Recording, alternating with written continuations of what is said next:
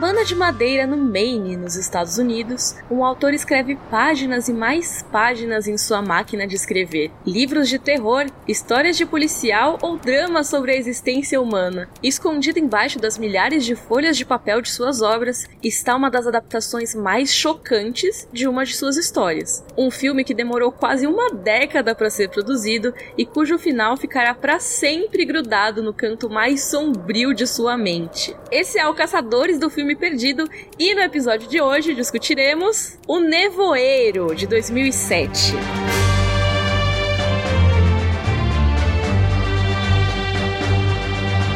Oi, pessoal, meu nome é Miriam Castro, esse é o Caçadores do Filme Perdido e hoje eu tô aqui com Edson Castro. Olá, Brasil e Gustavo Cruz. Oi, pessoal, como é que vocês estão? Então, ao longo desse podcast, a gente vai descobrir se esse filme é uma relíquia perdida ou apenas uma sucata que merecia ser deixada de lado. E aí eu quero saber as primeiras impressões de vocês, Gustavo Cruz. O que, que você achou do filme?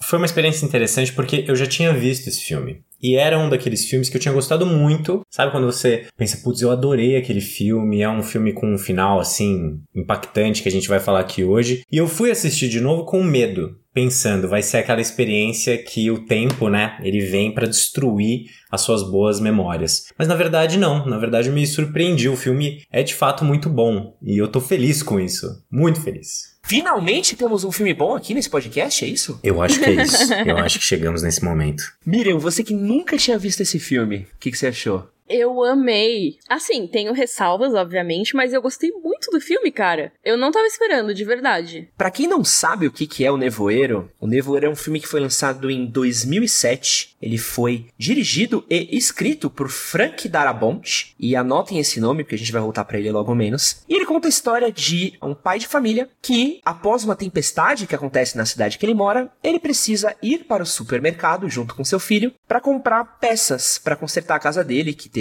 uma janela quebrada. Quando ele chega nesse supermercado, um estranho nevoeiro toma conta da cidade e as pessoas não podem sair do supermercado e coisas começam a acontecer e na minha visão particular, eu também diria que este é uma ótima metáfora para 2020. Olha aí, acho que a gente pode, pode dizer que sim. Mano, total.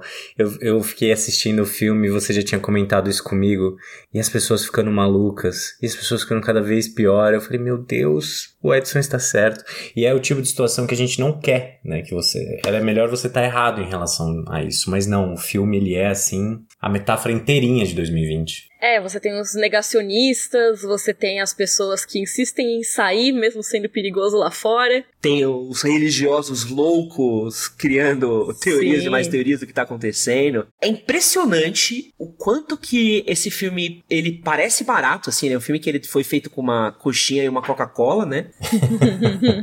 e mesmo assim o cara consegue entregar um resultado muito acima da média, brother. Eu acho que o filme tem algumas questões, né, que é óbvio que envelhecer mal, né, que é o, os efeitos especiais, mas não acho que é algo que afete a história, sabe? Eu acho que é o tipo de coisa que você consegue assistir e pensar, não, tudo bem, que é a tecnologia vai avançando mesmo e, e tá tudo certo, a história é boa e como ela é construída é super interessante tipo, o jeito que ela mexe com a gente, né? Então acho que por mais que o CGI seja uma coisa que a gente estranhe naturalmente, né? Eu acho que não é algo que quebra a experiência, sabe? E ainda tem um fator que eu acho que ajudou esses efeitos a não envelhecerem tão mal, que é a própria neblina. Exato. E sabe o que que me lembrou muito esse filme? Silent Hill. Exato. Que inclusive eu tava lendo a respeito e Silent Hill usou como uma inspiração o conto do Stephen King, né? Na verdade, a novela dele, né? Que é a novela do Nevoeiro mesmo, né? The Mist. Uhum. E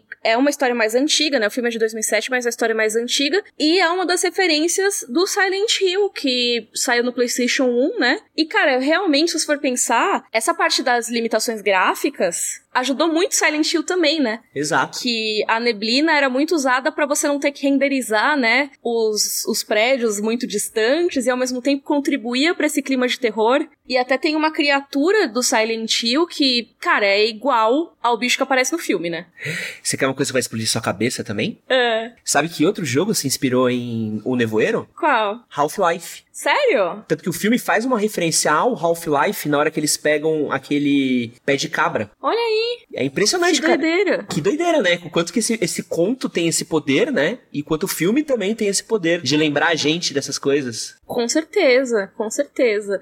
Mas eu acho que essa questão da, da neblina realmente ajuda a você não ter que ver tantos detalhes, sabe? Assim como no Silent Hill ajudou, né? No PlayStation 1, que não tinha capacidade para renderizar em tantos detalhes algo tão distante, né? Você limitava um pouco o jogo. No filme, ele já tinha isso como uma parte do enredo, né? O nevoeiro, obviamente, mas eu acho que ajuda muito quando você não tem que detalhar tanto os bichos você não precisa também se ater tanto, sabe? A tecnologia do momento. É, não, e, e, outro mérito, que eu acho que vai até além disso, Mi, é o fato que o filme não é sobre os monstros. Uhum. Sim. Sim. Os monstros são uma coisa que tá lá. Ele é sobre as pessoas presas dentro do supermercado, que é, é as pessoas são muito piores do que os monstros que estão fora do mercado, né? E o fato da gente não ver os, as criaturas na maior parte do tempo torna elas ainda mais assustadoras do que quando elas aparecem de fato. Isso me lembra Sim. muito Tubarão, sabe? Com Uhum. eles tinham as limitações deles e aí, cara, eu acho que essa limitação criativa ela é ótima, né?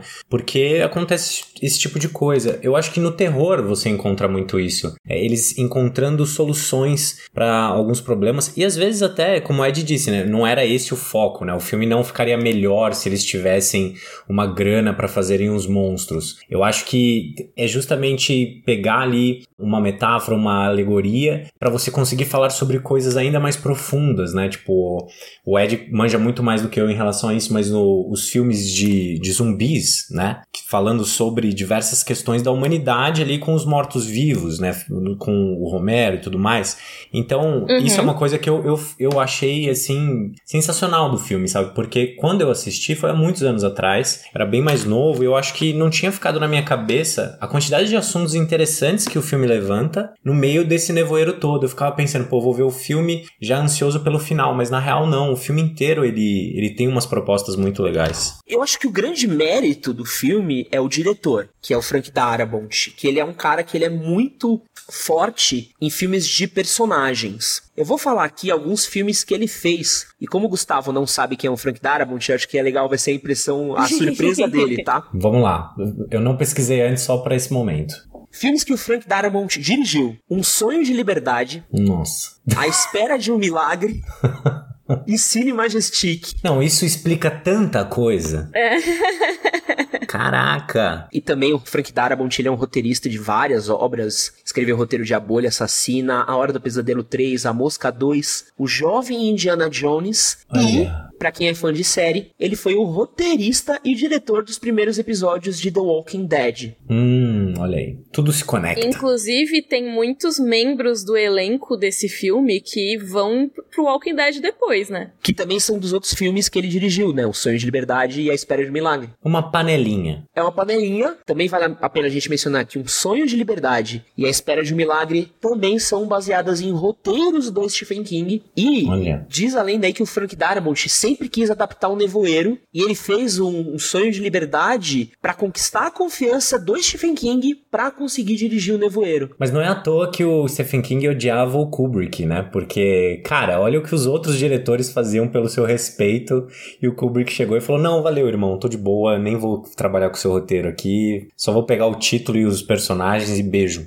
Mas, cara, que, que interessante, que interessante isso. Porque é um diretor, é- você vê que ele é um diretor que ele tem um trato muito grande pelos personagens, cara. A construção de cada personagem é muito gostosa. A mina louca lá da igreja, que fica lendo a Bíblia, cara, ele vai mastigando ela. Sim. Ele vai construindo desde os closes, que ele tem aquela câmera meio é, documental que dá um zoom do nada, então da Sim. mãozinha dela na Bíblia, ela lendo, ela murmurando sozinha, e aí a coisa vai escalonando e você vai sentindo o, o personagem ganhando tração, você vai sentindo todos os personagens ganhando camada. E é muito louco que no final do filme você entende todos os personagens. Você sabe, tipo, eu sei como esse personagem pensa, eu sei como esse personagem pensa, eu sei como aquele personagem pensa. E é tudo muito sutil, né, cara? É tudo muito fluido. Eu acho que fluido é a palavra, né? Eu acho que dá essa sensação, assim, ao longo da história. Eu, eu acho que, assim, os personagens, eles ainda são. Cada um deles representa ali uma figura muito clara, né?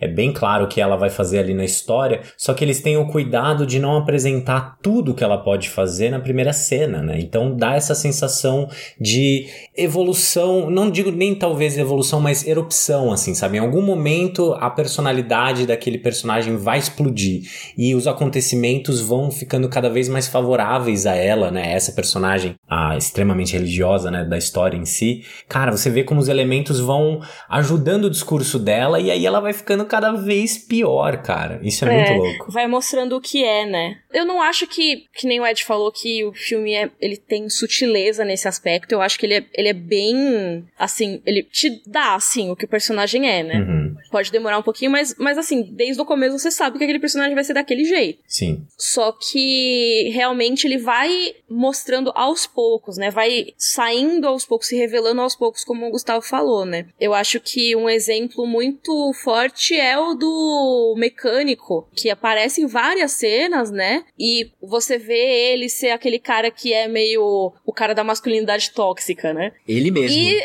você pensa, ah, mas ele agora ele aprendeu, agora ele tá de boa. Aí depois no final, não, não, ele é o cara da masculinidade tóxica mesmo. Convertido loucaço ainda por cima, né? Então é, ele fica ainda sim. mais perigoso. Posso falar um exemplo de sutileza que eu acho que esse filme tem e que me encanta hum. muito, assim? Manda. São os personagens militares. Tem os militares e tem o policial militar que aparece no começo. E o policial militar falar com eles, e aí os militares eles são meio que deixados de lado, assim. Você, tipo, mano, eles estão sempre de fundo, tá sim. sempre mostrando que eles estão sussurrando, que tá acontecendo alguma coisinha. Você, como espectador, você meio que já sabe que eles têm alguma coisa a ver com a trama, mas eu acho que um filme mais óbvio, se fosse o Nolan dirigindo esse filme, por exemplo, Ai, teria a pausa do PowerPoint para explicar da base militar e do exército, do que eles são, nananã. Eu acho que esse filme, ele tem bastante exposição, mas a exposição dele tá tão diluída que você, eu não me sinto burro quando o filme tá explicando uma coisa, sabe? Eu, inclusive, acho que talvez fosse até melhor ter menos explicação, porque o momento que o carinha fala lá, que eles pressionam, e o carinha, ah, porque não sei o que, as dimensões, não sei o que, tipo, eu já fico tipo, pô, não precisava. Eu não precisava saber o que era. Eu concordo. É, eu concordo, mas eu entendo que pra um, pra um público, às vezes, um pouco mais abrangente, o cara vai falar, pô, mas o que, que é isso, sabe? Mas é isso que é a graça. É, eu, eu também acho que a graça tá exatamente nisso. Mas eu, eu, eu entendo essa escolha, não acho que é a melhor escolha de roteiro, sabe? Mas eu consigo entender por que, que eles fizeram isso, sabe? Sim, com certeza. E é bem mais sutil do que um Nolan da vida, por exemplo. Mas eu acho que isso é muito mais de trama no geral do que de personagem. Eu acho que os personagens eles são mais rasos e nesse caso não tem tanto problema porque é uma obra que é muito mais sobre arquétipos, eu acho, né? Total. É muito mais de, tipo, você tem esse personagem, ele é isso, ele não vai ter muitas nuances porque a gente quer fazer um estudo de como esse personagem vai agir numa situação drástica, né? Sabe quem me lembrou essa sua explicação, Miriam? Hum. Doze Homens e uma Sentença. Ah, que cada um é um perfilzinho, né? Cada personagem é um, é um arquétipo arquétipo, ele é um estereótipo, e o filme não é sobre. Tipo, é sobre como esses estereótipos interagem entre si, sabe? Uhum. Uhum. Não sei se faz sentido assim. Acho que a graça desse filme é isso. É tipo, tá, mas quando acontece isso, como é que esse cara age? E aquele cara? E como é que mudam as relações, sabe? Eu acho que é total isso. Que é, assim, é o filme de zumbi, né? E é o The Walking Dead. Tipo, vai ter isso. A cena da noite que começam a chegar as moscas que vão pousando no vidro e aí entra aqueles bichão de asa lá que parece um pterodátilo. Aquilo é tão maravilhoso para você ver como cada personagem tá agindo dentro do estereótipo dele e isso faz com que o que está acontecendo se agrave. Então, a mina da igreja começa a rezar loucamente, o, o justiceiro, lá o Thomas Jane, começa a tentar resolver, o macho alfa começa a ligar as luzes, que só piora tudo. E aí a criança, que é infernal, começa a infernizar tudo. Nossa, que ódio aquela criança, meu Deus. Então, eu, eu acho que isso é, tipo, é, é muito bem feito, sabe? Como cada personagem contribui para deixar aquilo mais tenso, sabe? Como cada um tem o seu jeito de agir, o seu jeito de reagir, o seu jeito jeito de tornar a situação mais. escalonar a situação, sabe? Uhum. Total. Não, é, isso é muito poderoso no filme, assim. Eu acho que os soldados, principalmente os, os dois ali, né, que sempre, que meio que desaparecem ali, eu acho que eles têm uma função mais narrativa, né? Acho que eles talvez ali nem representem um, um arquétipo. Isso fica com, com o soldado que a gente conhece um pouco mais. Mas é muito legal ver isso, né? Como um arquétipo em relação com o outro gera uma ação nova, uma questão nova, né? E como eles vão se relacionando. Então a gente tem lá o, o Capitão Holt, né? Que quem assiste Brooklyn Nine-Nine é praticamente impossível assistir o filme com seriedade enquanto ele tá ali. Não, ele tem os trejeitos, a mão dele, ele mexe a mão igual o Capitão Rainbow. Então, então, tipo, pra mim foi meio complicado essa hora, assim. Mas ele tem um arquétipo ali, né? Ele representa o homem que lida com a situação apenas com a razão, é que não está aberto e com isso ele fica cego. E tem até uma passagem no livro do Christopher Vlogger, a, a Jornada do Escritor, que fala sobre como os arquétipos, eles na verdade representam uma espécie de representação do nosso psicológico, né? Das possibilidades. Então, em um filme como esse, é muito interessante porque você fica se colocando em, em relação aos personagens, né? Você pensa, quem uhum. eu seria nessa, nesse caos todo, né? Eu seria o cara que bota fogo nele mesmo? Eu espero que não. Filha desse cara, que ódio desse cara, maluco. Ele conseguiu, no meio de um, sei lá, de um fim de mundo, ele botou fogo nele mesmo, cara. Tipo... É o cara que sai com a máscara embaixo do nariz, tá ligado? Gente, esse filme é muito tenso, mas eu confesso que nessa hora eu ri. não é possível. Desculpa, eu dei risada. Eu fiquei assim, não, não é possível que isso tá acontecendo, cara. Isso é muito legal, né? Tipo, o filme, ele tem essa, essa brincadeira. Então você, você fica se colocando em relação aos personagens, né? Pô, quem eu seria nessa situação toda? E é claro, a gente acaba se sentindo representados por mais do que um personagem só. Até isso ajuda, né? O fato deles serem bem definidinhos, o que cada um tem de função. E o filme tem esses momentos que ele realmente sabe brincar, assim, né? Porque é meio caótico a hora que o cara põe fogo nele mesmo, mas ao mesmo tempo é tão absurdo e é tão real ao mesmo tempo, né? Porque meio que vai mostrando alguns pontos da, da nossa natureza humana, né? Tanto o lado bom como o lado ruim. Eu gosto muito de como o Frank Darabont faz a gente saborear como é cada personagem em cada situação, sabe? Tem outra cena que eu acho que vale a pena falar, que é aquela hora que eles vão abrir a porta da garagem que o macho alfa faz o moleque lá abrir a porta. E aí, quando ele abre a porta e o tentáculo aparece, ele e o outro humano lá, que são masculinidade tóxica, eles fogem Uhum. E não fazem porra nenhuma. Ai, que ódio. E todas as outras pessoas começam a fazer coisa, cada um na sua limitação, cada um de um jeito. Então, Thomas Jane, ele é mais porradeiro, então ele vai puxar o moleque. O cara lá que faz o capote lá, o Truman Capote,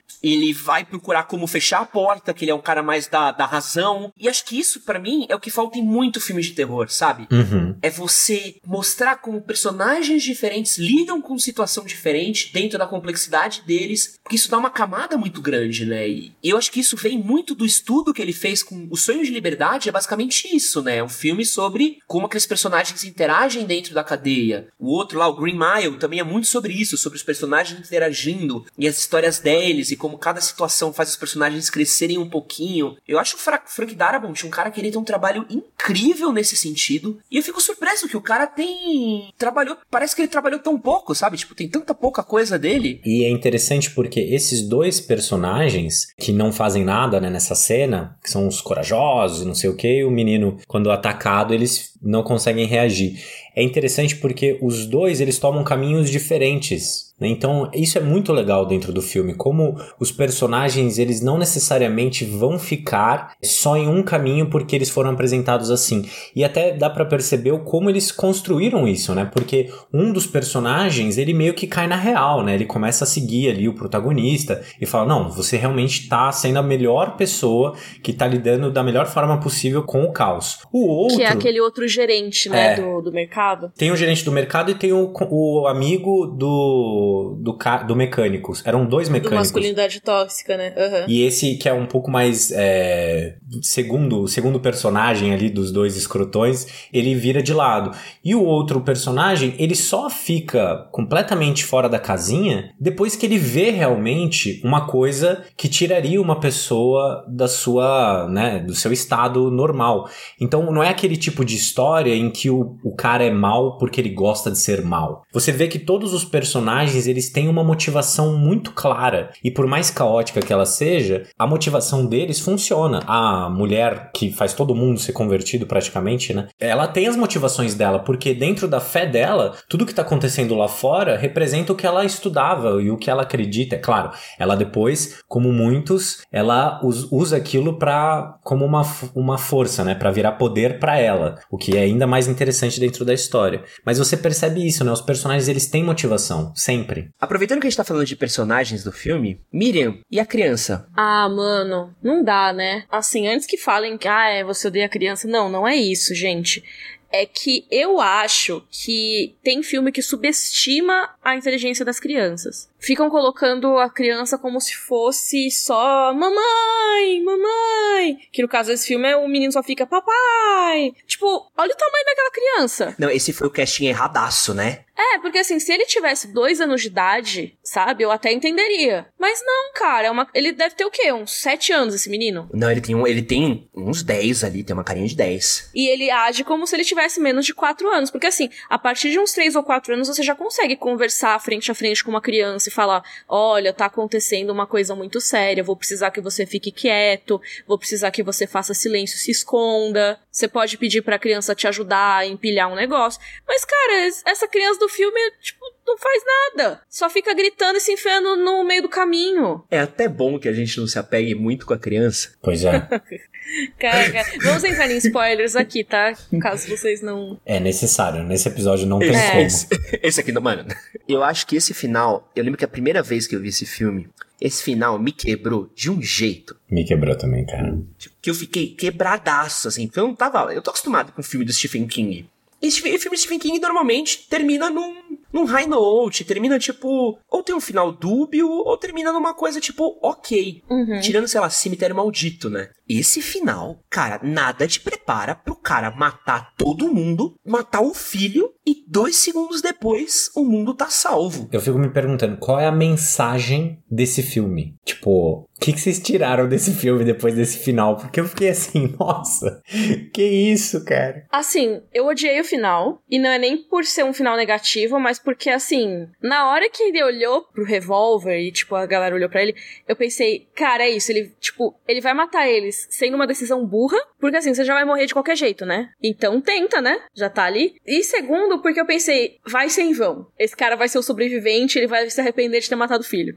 tipo, foi exatamente o que aconteceu. Só que foi, tipo, dois segundos depois. Meu, mas eu não consegui prever nada. Tem poucos filmes que, quando acabam, eu fico assistindo, assim, os créditos, meio que sem saber o que fazer da minha vida. Esse é um deles, Segredo dos Seus Olhos é um deles também. São dois filmes, assim, que eu tenho bem fortes na minha cabeça que o, o Uhum. final meio que me, me quebraram muito. E esse filme tinha me quebrado, cara. Eu vi há muitos anos atrás, então eu lembro de pensar: esse é o final mais genial que eu já vi na minha vida, meu Deus!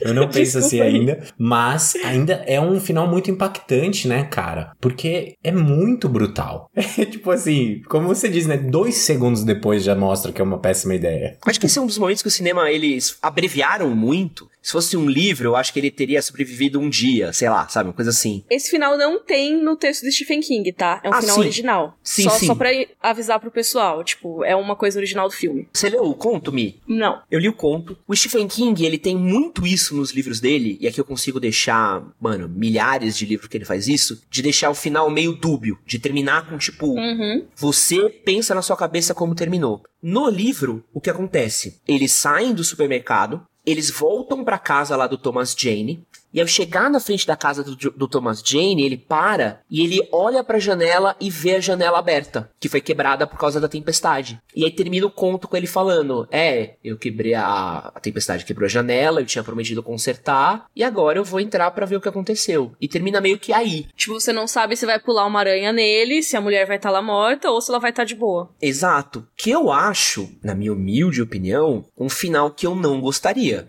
Seria insatisfatório para mim, porque esse final que tem do filme, ele encerra a história. Só que assim, é algo que, que nem o Gustavo falou, tipo, não, não existe lição nesse filme, não existe moral. É tipo, é um, é um filme completamente negativista, uma visão negativa do universo, assim. Não que um filme precise te passar uma lição, mas eu sinto que esse filme está passando uma mensagem, sabe? Nem todos estão, e tudo bem, e adoro vários que não estão. Mas esse filme, ele me dá essa sensação. Eu queria até perguntar isso para vocês.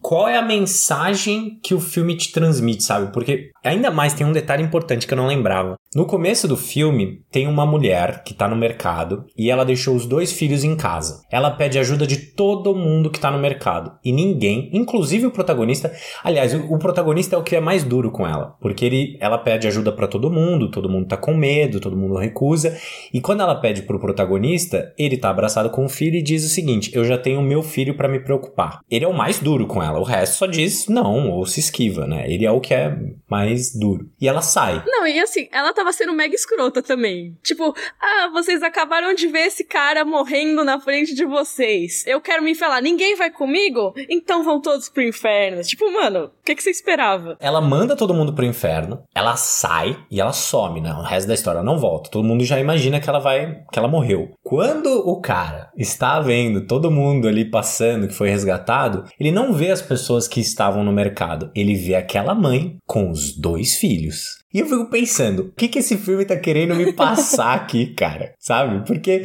o protagonista, ele foi bom, né? Durante toda a história ele é o herói, né? Teoricamente ali e tal. Ele tenta salvar as pessoas, ele tem a razão no sentido de, né? Não vamos quebrar tudo, não vamos matar as pessoas e fazer uma oferenda aqui, né? Vamos manter um pouco a linha. E o cara, ele é punido por isso dentro da obra, né? A obra pune ele de uma forma bem brutal. O que, que, vocês acham, assim? Vocês sentem que o filme tem uma mensagem ou é que é só isso mesmo? A ideia era criar um plot twist ferrado, impressionar mesmo? Eu acho que o final é só uma tentativa de fazer um plot twist de como o mundo é cruel e como coisas ruins podem acontecer. Essa é a minha maior crítica ao filme, inclusive, eu acho. Que eu acho que esse final foi colocado aí para ser tipo, uau, nossa, como existem coisas darkzeira. Não gosto. Eu gosto, mas eu gosto por alguns motivos de fã de filme de terror. Eu acho que tem muito uma escola de filme de terror que é terminar com todo mundo morrendo. Isso é muito uhum. comum em vários filmes e acho que é bem pobre. Eu posso falar, tipo, Creep faz isso, aquele Unfriended faz isso. Tem vários filmes que você vê que termina que o mal é tão forte que todo mundo morre, não tem como matar o vilão e aí o mal triunfa. E eu acho que isso daí é muito mais uma preguiça do roteirista que escreveu o filme, e ele não sabia como derrotar o vilão, e aí ele quer terminar com esse gosto ruim do que todo mundo morreu e, e, tal. Eu acho que nesse caso desse filme, ele é um dos poucos finais onde quase todo mundo morre, que eu olho e falo, entendo,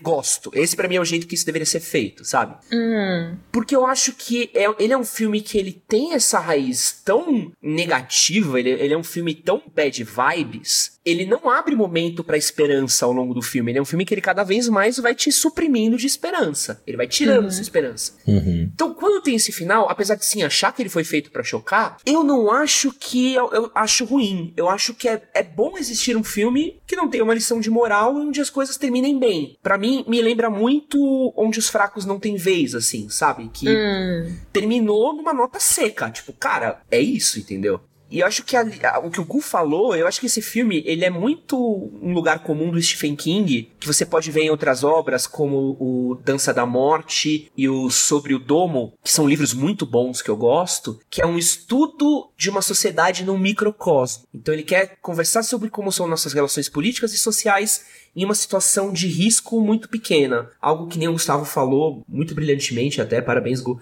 lembrando do Jorge Romero e esse tipo de situação. Eu entendo, eu acho que é, é legal ter um filme que se propõe a, a ter isso também, sabe? Sim. Cara, eu entendo, mas eu acho que, levando em conta que esse é um filme sobre o desconhecido, basicamente, é o medo do desconhecido, né? Aham. Uhum. Então você tem algo lá fora que você sabe que muito provavelmente vai ser letal, mas que você não sabe 100%, porque pode ser que alguém tenha sobrevivido, já que você não viu o corpo de todo mundo. Para mim, seria muito mais efetivo, até nessa parte de ser, tipo, você não ter esperança, se o filme tivesse terminado, por exemplo, com o combustível deles acabando naquela parte. Para mim, esse seria o final, porque eles estão sem chance alguma, a neblina, né, o nevoeiro ainda não foi embora, e eles não têm comida, não têm água, se eles saírem eles podem morrer. Tipo, isso é praticamente condenar os personagens. Que nem foi o final. Tipo, o final também condenou os personagens, só que de um jeito muito menos sutil. Tipo, ele deu um tiro em todo mundo e dois segundos depois o nevoeiro foi embora. Tipo, o nevoeiro ter ido embora, eu acho que é o que mais me deixa puta nesse final, sabe? Se ele tivesse matado todo mundo e ficado, tipo, tá, agora o final é ele saindo do carro em direção ao nevoeiro, só, eu não teria ficado tão puta, eu acho. Porque eu acho que ainda ia se manter de acordo com o que é o filme. E sabe uma coisa que eu fiquei pensando também? Tem uma cena, cara, que me fez pensar muito sobre esse fim, né? E o que, que o diretor tava querendo trazer ali, né, de sutileza. O diretor, eu falo, na verdade, todos os realizadores, né, por trás.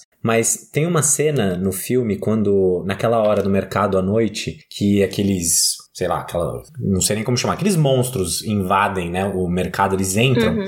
E aquela mulher que, como eu posso classificar ela? É a, a, a que é a, a fiel, né, ao apocalipse, não sei como descrevê-la. Tem um momento ali que um dos mosquitos, ele pousa na barriga dela, ele chega até o rosto dela praticamente, olha para ela e em um momento de milagre mesmo, ele vaza, porque ela é a única pessoa poupada no filme. Tipo, todo mundo que entrou em contato com aqueles monstros morreu. E assim, sem pensar, não teve essa do monstro olhar e tal. E com ela, de fato existe esse momento. Ele até bate as asas para ir embora e eles criaram um efeitozinho, né, do, do ar aqui na, no cabelo dela e ela com, com os braços abertos. Na hora eu falei, não, ela tem que morrer agora. Tem que acontecer aquela coisa de filme de terror, né? A pessoa acha que se livrou, dá uma risadinha e pum, morre de, de uma forma pior. Nossa, ia ser maravilhoso se ela morresse naquele momento. Só que ela não morre. E o fato dela não morrer pelas mãos dos monstros, e aí tem esse final, não sei se eu tô querendo aqui uma teoria aleatória em relação ao filme, mas eu acho que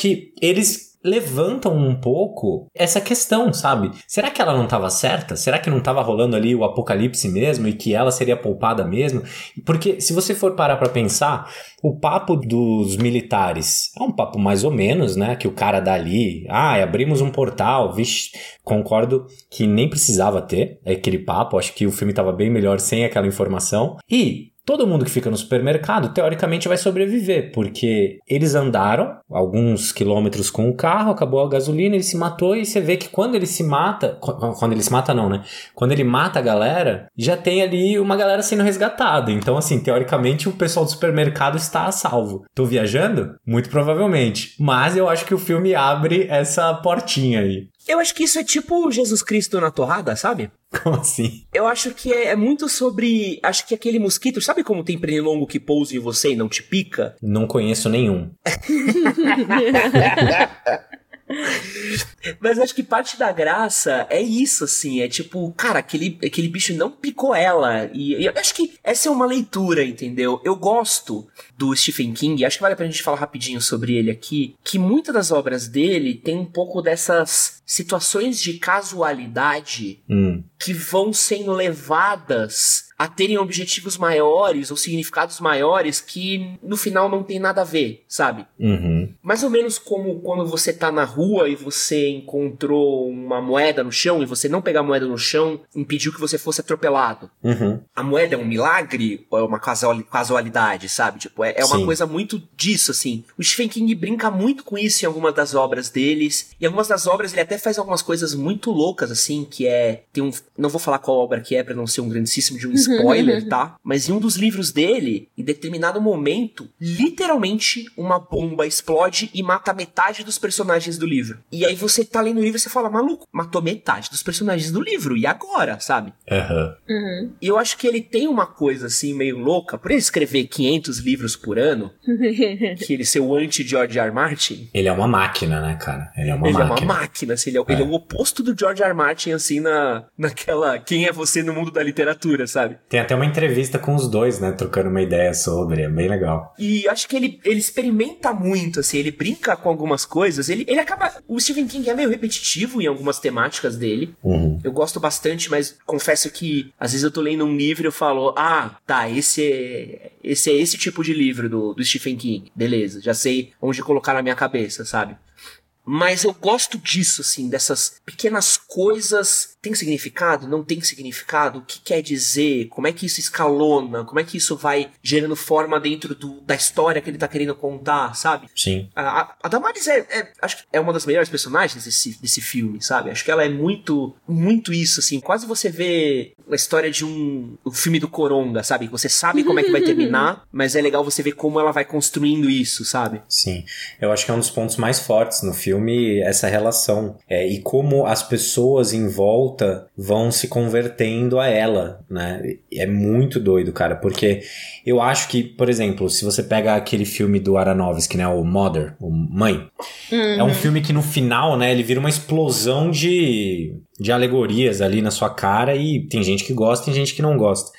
Mas nesse Ah. filme, eu acho que ele consegui, eles conseguiram criar essa evolução mesmo de uma ação a outra, sabe? As coisas indo acontecendo para fazer sentido as pessoas ficarem daquele jeito, sabe? Não que assim, que elas tenham uma justificativa para terem ficado, mas você como espectador entende o caminho que foi percorrido, as coisas que aconteceram, o desespero das pessoas. E aí você vê aquele movimento de gado mesmo, né? De várias pessoas que não têm opinião, elas viram monstros ali, porque uma pessoa está dizendo que sim, vamos matar. E, e é muito legal, né? Ela falando, me tragam a criança. Aí você fala, mano, o que que tá acontecendo?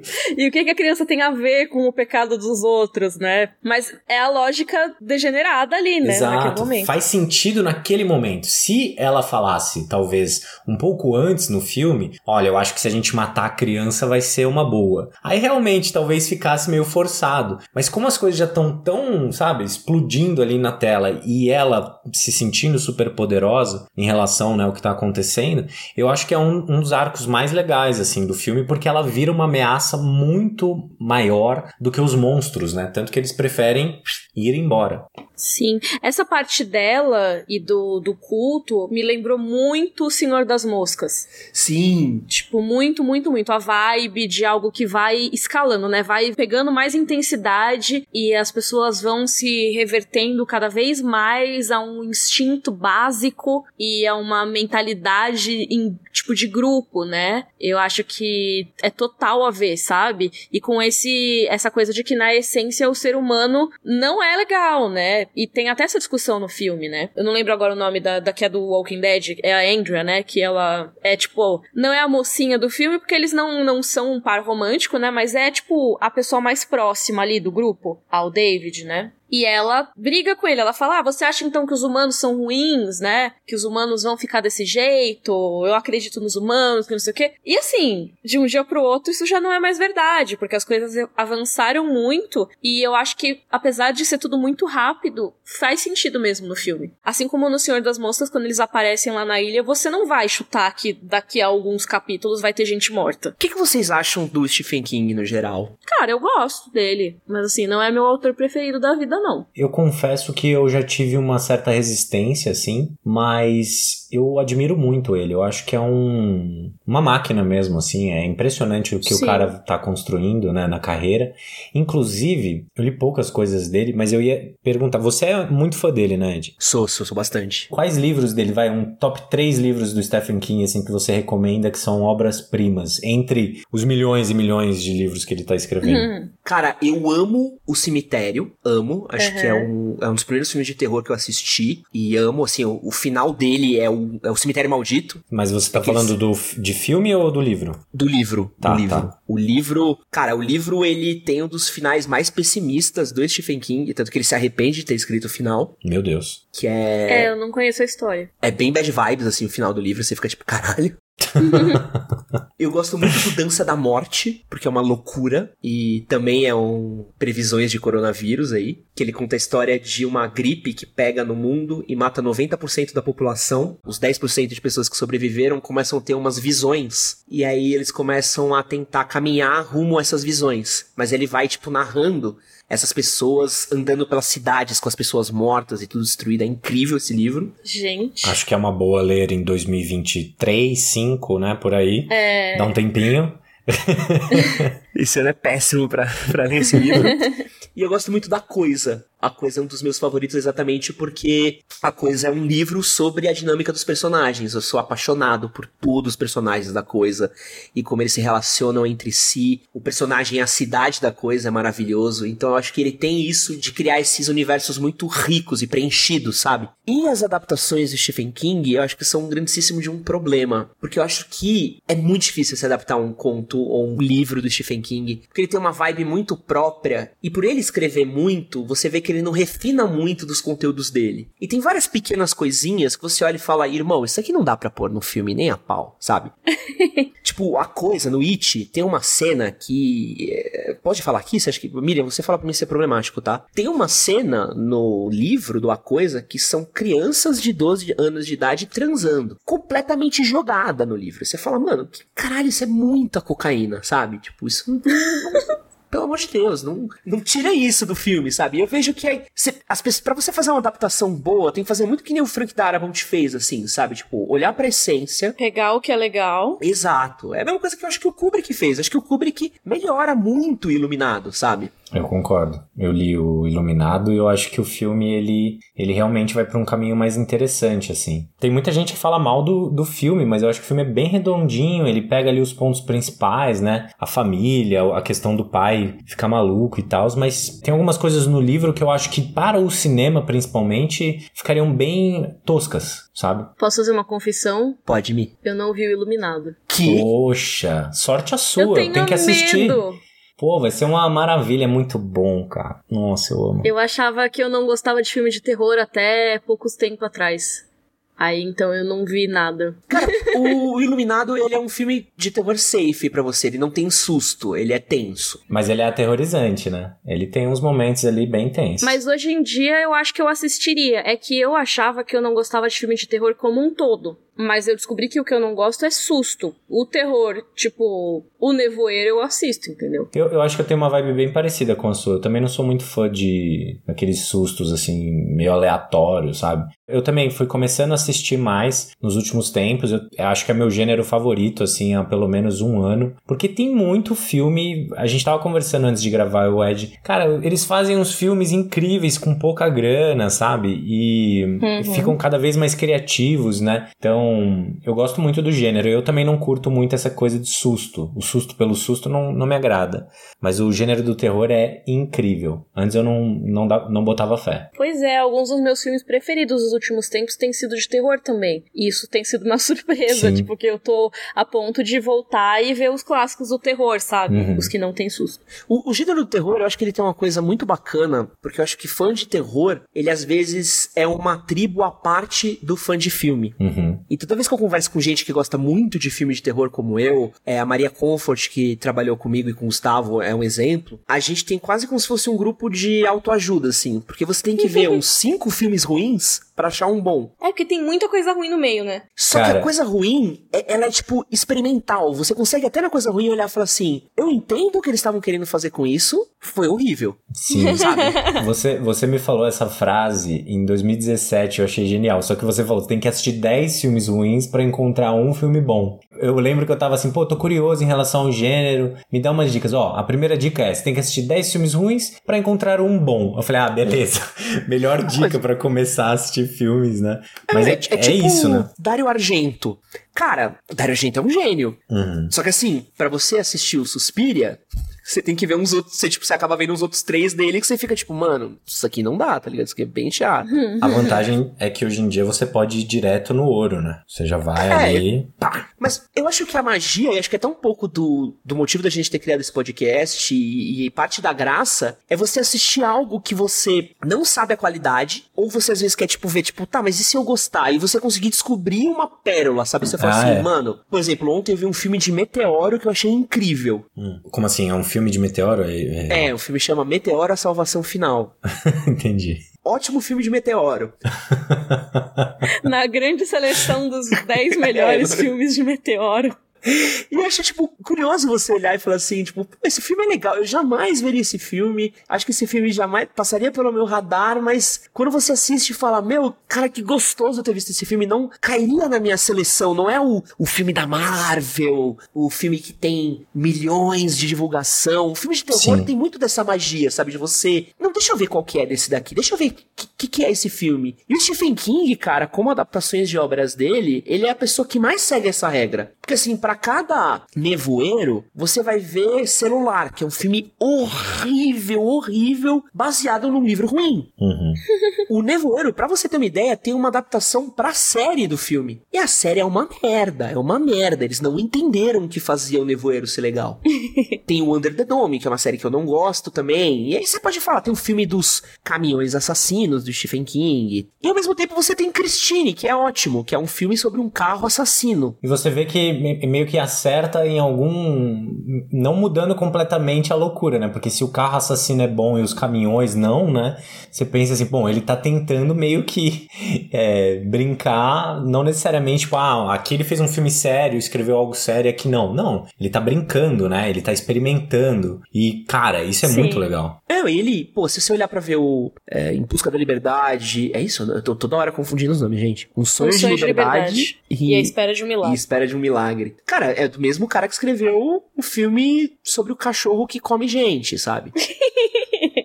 Oh, mas a gente tá aqui falando 800 anos sobre o Stephen King. Vamos voltar. O Nevoeiro. Sucatinha ou relíquia? Olha, eu vou, vou falar primeiro em relação a isso. Eu acho que, assim, como a gente falou, né? Precisa assistir 10 filmes pra assistir a um. No caso aqui, a gente não precisou ver 10 pra achar um bom. Eu acho que o Nevoeiro, ele realmente é um bom filme. É um filme que ele tem características e traços de um filme B, né? que talvez ali num- numa Hollywood antiga se caracterizaria num, num filme B. Mas eu acho que ele é bem, bem bom no que ele faz, na verdade, assim. Porque tem muito filme feito com mais grana, com muito mais divulgação, com atores, né? A gente viu um filme de Scorsese com grandes, grandes atores e atrizes, um grande elenco, e o filme realmente não cativou a gente tanto assim. Então, acho que dentro do que a gente tá buscando fazer aqui, que é realmente encontrar esses filmes que são esquecidos, né? Que a gente pode trazer aqui, ó, assiste que vai ser uma experiência massa. E tem um desprendimento que é massa também. Pô, eu, eu não costumo assistir filmes dublados, né? E esse filme só tinha dublado pra assistir. E foi, um, foi muito massa, assim, porque foi legal ver o trampo dos dubladores também dentro da obra. Eu já tinha visto o filme, então foi bem legal. Então eu coloco na nossa prateleira de relíquia, assim. Eu acho que tem que ser assistido, tem que ser lembrado. E é isso. E você, Ed? Cara, eu acho que sim, é uma relíquia. Eu acho que esse é aquele filme que quando você encontra alguém que já viu tudo, você indica. Sabe? Do Tipo, ah, tá procurando um filme de terror bom? Mano, eu vou te falar um que você não viu e é ótimo. O Nevoeiro. Eu acho que esse é o filme que é o cerne do nosso podcast, sabe? É um filme que as pessoas não falam a respeito, que as pessoas não viram. Esse filme não fez um grande sucesso de bilheteria, ele acabou sendo meio que esquecido aí em, no meio de obras de terror. Se falar de melhores filmes de terror dos últimos anos, você vai falar de Sobrenatural, você vai falar de Invocação do Mal, e muito dificilmente você vai falar do Nevoeiro, sabe? Ele é um filme que não teve muito marketing, não teve muito destaque, mas quando você para pra ver, ele é um filme que você olha e fala, mano, cara, mesmo com toda a limitação, mesmo com todo o climão de filme B, é um filmaço, filmaço. E você, Mi? Não poderia discordar. Eu acho que ele tá na nossa prateleira. É um filme que ele traz uma das coisas que eu descobri que eu mais gosto no terror, que é não mostrar. Quanto menos você mostra, você assusta mais. E isso é a essência desse filme, né? É um terror desconhecido, é um- uma ameaça que você sabe que existe, mas que tá lá, que você não quer ver de perto e funciona, funciona muito bem. Então, assim, apesar do final, que eu acho que foi uma escolha mais tosca, assim, eu acho que poderia ter terminado um pouquinho antes de mostrar tudo se resolvendo, eu acho que ele tem que estar super na nossa prateleira, gente. Show de bola. Então, está aqui consagrado o Nevoeiro na nossa linda prateleira do Caçadores do Filme Perdido. E agora chegou a minha vez. Caraca, Ansioso, Miriam, ansioso. Eu também. Eu que vou indicar o filme da semana que vem. E assim, talvez vocês já tenham visto esse filme. Mas eu ainda não vi. Eu não sabia da existência dele. Eita. Achei por acaso. Vocês talvez saibam, mas eu vou então fazer um suspense. Ele é um filme que foi indicado ao Oscar. De melhor maquiagem. Esquadrão Suicida. Meu Deus, não. Não. Do mesmo diretor de Alien, Blade Runner e Thelma e Louise. Hum. Louco. Estrelado por Tom Cruise. Gente, cadê, cadê o ingresso e a pipoca que eu já vou, já tô, já vou assistir Puta, hoje? acho que eu já sei, Miriam. Caralho, que alegria, mano. Já sei. eu quero saber, já eu não sei. já sei. Vamos ver A Lenda. Sim. Um filme de fantasia dos anos 80, estrelado pelo Tom Cruise e pelo Tim Curry. Ai, caraca, tô muito feliz, mano. De que ano é?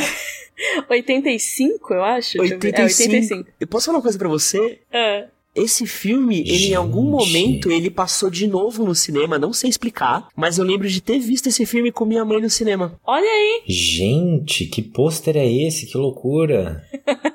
E assim, esse filme ele tá disponível no Telecine. Eu tava fuçando o catálogo do Telecine, eu vi esse filme, eu, nossa, que filme é esse? Tipo, é, é o Tom Cruise, tipo, e é o Tom Cruise mesmo. E aí eu fiquei muito chocado ao saber que era dirigido pelo Ridley Scott. Meu Deus. Não, e é o segundo filme com a namorada do Ferris Bueller que a gente vai ver? É.